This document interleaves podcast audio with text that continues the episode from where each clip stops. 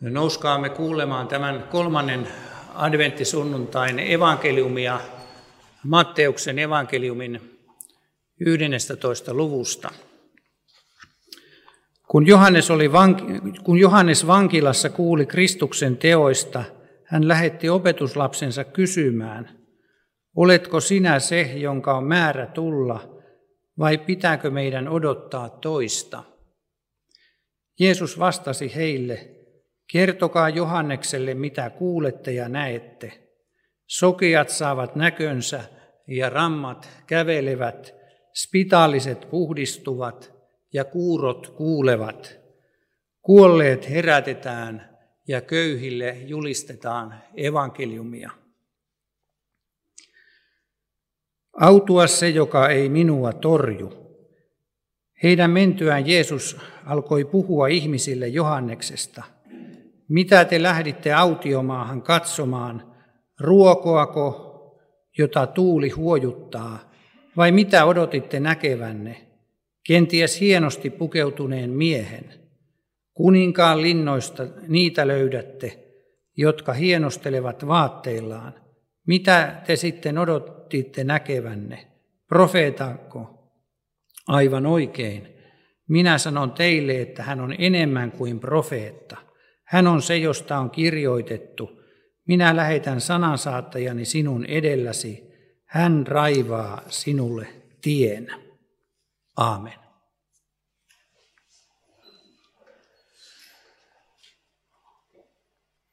Kaikkina aikoina ihmiset ovat kiinnostuneet tulevaisuudesta – mitä tulee tapahtumaan. Suomeen on muuttanut paljon pakolaisia ja ihmiset miettivät, minkälainen Suomi on 20 tai 30 vuoden kuluttua, miten se muuttaa muotonsa. Vuoden vaihteessa pohditaan sitä, miten, mitä seuraava vuosi tuo tullessaan. Ja yksityinen ihminen pohtii, mitä, minkälainen on minun tulevaisuuteni. Hän tekee tulevaisuuden suunnitelmia ja pohtii, pohtii tulevaisuutta tällä tavalla. Vaikka toisaalta tiedämme, että tulevaisuuden tietäminen on vaikeata, mutta emme haluaisi tulla yllätetyiksi. Haluaisimme ikään kuin edeltä käsiin katsoa sen, mitä tapahtuu.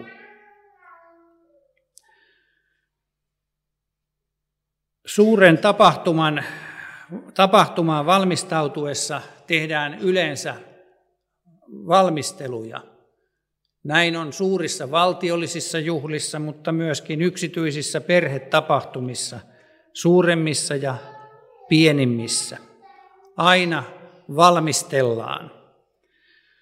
Vanhassa testamentissa tämä valmistelu oli usein sitä, että Jumala lähetti profeettoja, lähettiläitä, jotka julistivat sanomaa ja ikään kuin ennakolta kertoivat, mitä tulee tapahtumaan. He tekivät tällaista tien raivaustyötä julistuksellaan ja sanomallaan. Usein sellaista, mitä kansa ei välttämättä halunnut kuulla. He puhuivat asioista, jotka eivät olleet aina mieluisia. Mutta profeetan tehtävään, Jumalan lähettilään tehtävään kuului puhua myös asioita, jotka eivät ole mieluista kuultavaa ihmisille. Päivän evankeliumissa on kaksi henkilöä, joilla on sekä yhdistäviä tekijöitä että erottavia tekijöitä. Jeesus ja päivän aihe Johannes Kastaja. Heidän tekijänä se, että he olivat suurin piirtein samanikäisiä. Evankeliumissa kerrotaan, kuinka Maria ja Johannes Kastajan äiti tapasivat toisensa – Miehet olivat suurin piirtein samanikäisiä, eivät täsmälleen, mutta noin karkeasti ottaen. He olivat julistajia, jolla oli tuotavana sanoma kansalle.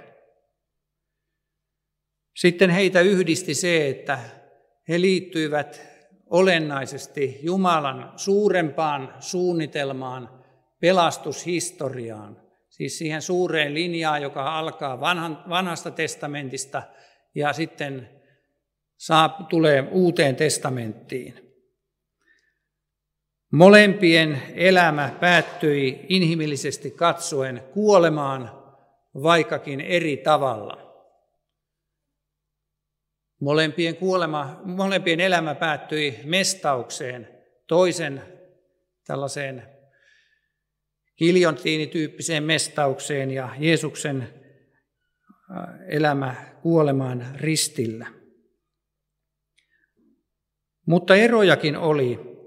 Johanneksen tehtävä oli olla tien valmistaja, tällainen lähettiläs, josta aikaisemmin puhuin, joka ennakolta kertoo, mitä tulee tapahtumaan. Hän ei kuitenkaan ollut pelkästään tällainen profeetta, koska hän saattoi sanoa, että tuolla Jeesus on, kuulkaa häntä.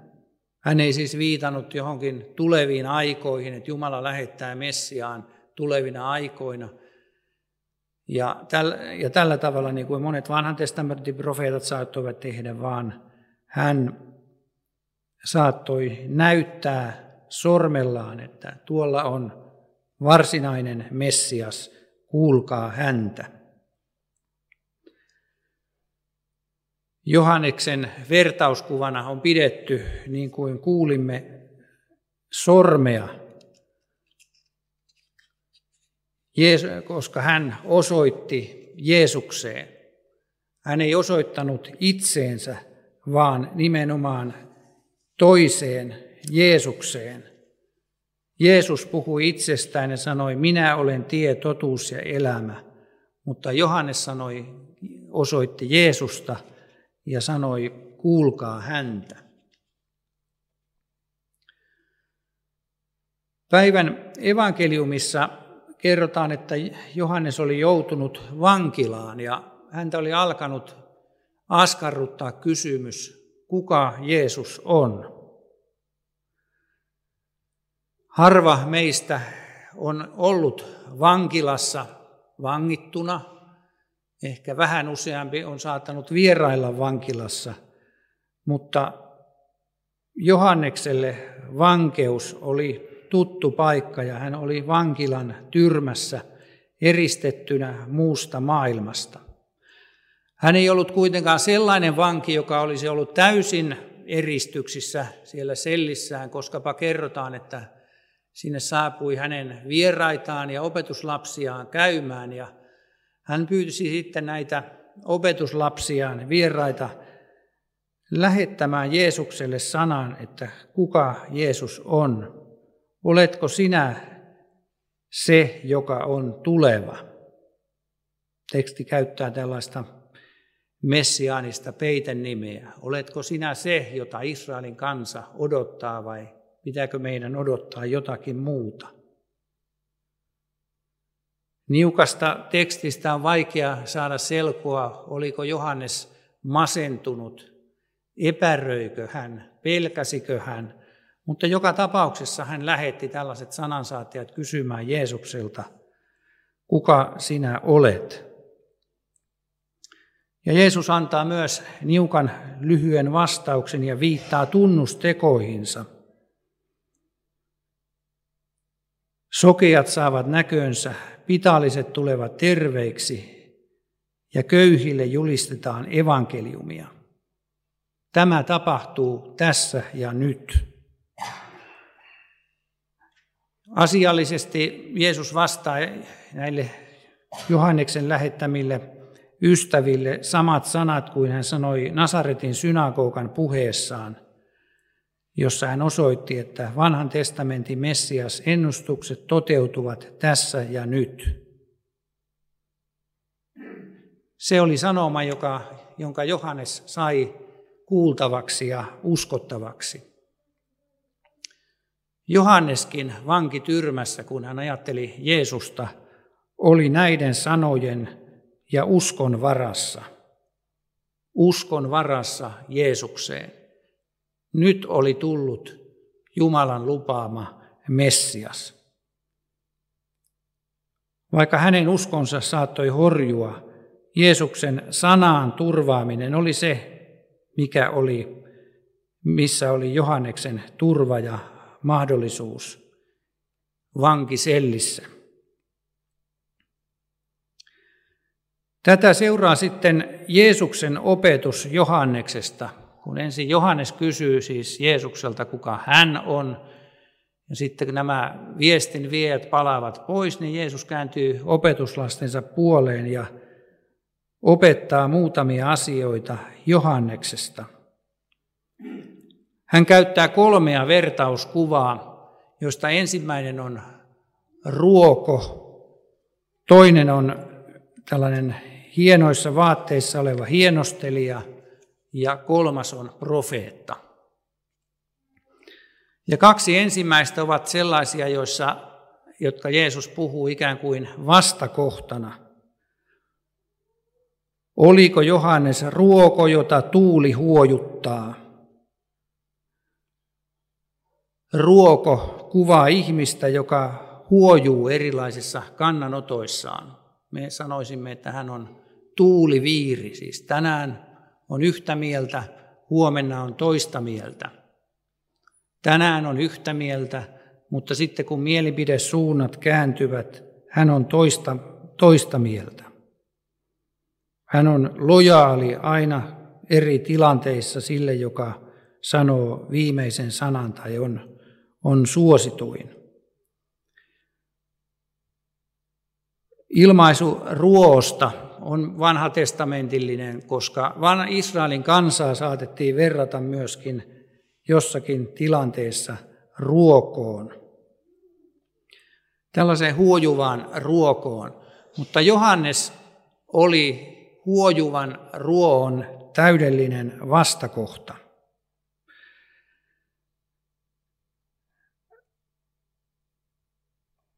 Hän oli näet arvostellut aikansa hallitsijaa Herodesta, koska tämä oli ottanut toisen miehen vaimon, eikä ollut pelännyt sanoa totuutta. Hallitsijan nuhteleminen oli profeetan tehtävä, mutta jos itse sellaista tekisimme, niin tietäisimme, että se ei ollut mikään helppo tehtävä. Sitä se ei varmasti ollut myöskään Johannekselle. Mutta vanhan testamentin profeetat nuhtelivat myöskin hallitsijoita ja kuninkaita, koska he tiesivät, että millainen on hallitsija, sellainen on kansa. Ja ikään kuin tietyt periaatteet eh, valuvat hallitsijalta kansalle. Ja näin Johanneskin oli sitten nuhdellut kuningasta. Kuningas ei ollut pitänyt tästä nuhtelusta ja evankeliumissa sanotaan, että hän halusi tappaa Johanneksen, mutta ei tehnyt tätä suoralta kädeltä, vaan otti Johanneksen vankilaan ja pani vankiselliin. Toisaalta kerrotaan, että kuningas halusi keskustella Johanneksen kanssa, mutta joka tapauksessa hän oli Johanneksen vangituttanut ja näin Johannes sai mielipiteestään ja tästä nuhtelusta maksaa korkeimman mahdollisen hinnan lopulta omalla hengellään, mutta hän oli kaikkea muuta kuin huojuva ruoko. Oliko Johannes sitten hienoissa vaatteissa ollut hienostelija? Me jo kuulimme, että hän oli erämaan mies joka, ja autiomaan mies karkeassa puvussaan. Erikoista on tässä tekstissä se, että hän asui kuninkaan linnassa, mutta siellä tyrmän puolella. Hänen, hänen paikkansa oli linna, mutta tyrmän puolella. Kolmas ilmaus on profeetta – Ja tässä kohdassa Jeesus ei puhu, että Johannes olisi profeetan vastakohta, vaan toteaa, että hän oli enemmän kuin profeetta. Nähdäkseni ymmärrän tämän näin, että hän oli enemmän kuin profeetta, koska hän ei viitannut tuleviin aikoihin, vaan hän osoitti Jeesukseen suoraan ja sanoi, kuulkaa häntä. Johannes on vanhan ja uuden testamentin väliajan hahmo, jonka suuruus ja merkitys määräytyi hänestä, johon hän viittasi. Hänessä leikkaavat raamatun suuret linjat. Evankeliumi puhuu ajasta Johannekseen asti ja Johanneksen jälkeen. Kun olin nuorena opiskelijana täällä Ryttylässä, niin Eino J. Honkanen piti esitystä Johannes Kastajasta ja hän kertoi jostain julistajasta, joka ei päässyt oikein selvälle siitä, että kuuluuko Johannes uuteen testamenttiin vai vanhaan testamenttiin. Ja lopulta yksi kuulijoista kyllästyi ja hermostui ja sanoi, että laita hänet vaikka tuohon, mutta minä lähden nyt kotiin. En pidemmälti pohdi tätä kysymystä, mutta totean, että Johanneksen, että Raamattu tekee tietyssä mielessä jaon aika ennen Johannesta ja Johanneksen jälkeen. Johannesta on verrattu myöskin vanhan testamentin profeettaan Eliaan. Ja vanha testamentin viimeinen kirja, Malakian kirja, päättyy ennustukseen profeetta, uuden profeetta Elian tulosta. Ja sitten alkaakin uusi testamentti. Tällaisena eh, väliajan henkilönä enemmän kuin profeettana Johannesta, Johannes mainitaan.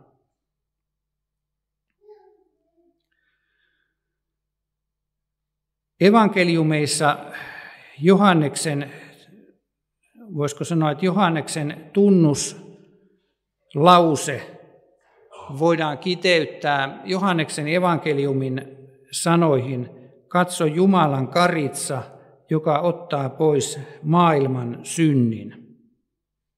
Siinä on Johannes Kastajan uskon tunnustus tiiviisti sanottuna, ja se on toisin sanoen sanottuna Johannes 3.16, Johannes 1.29.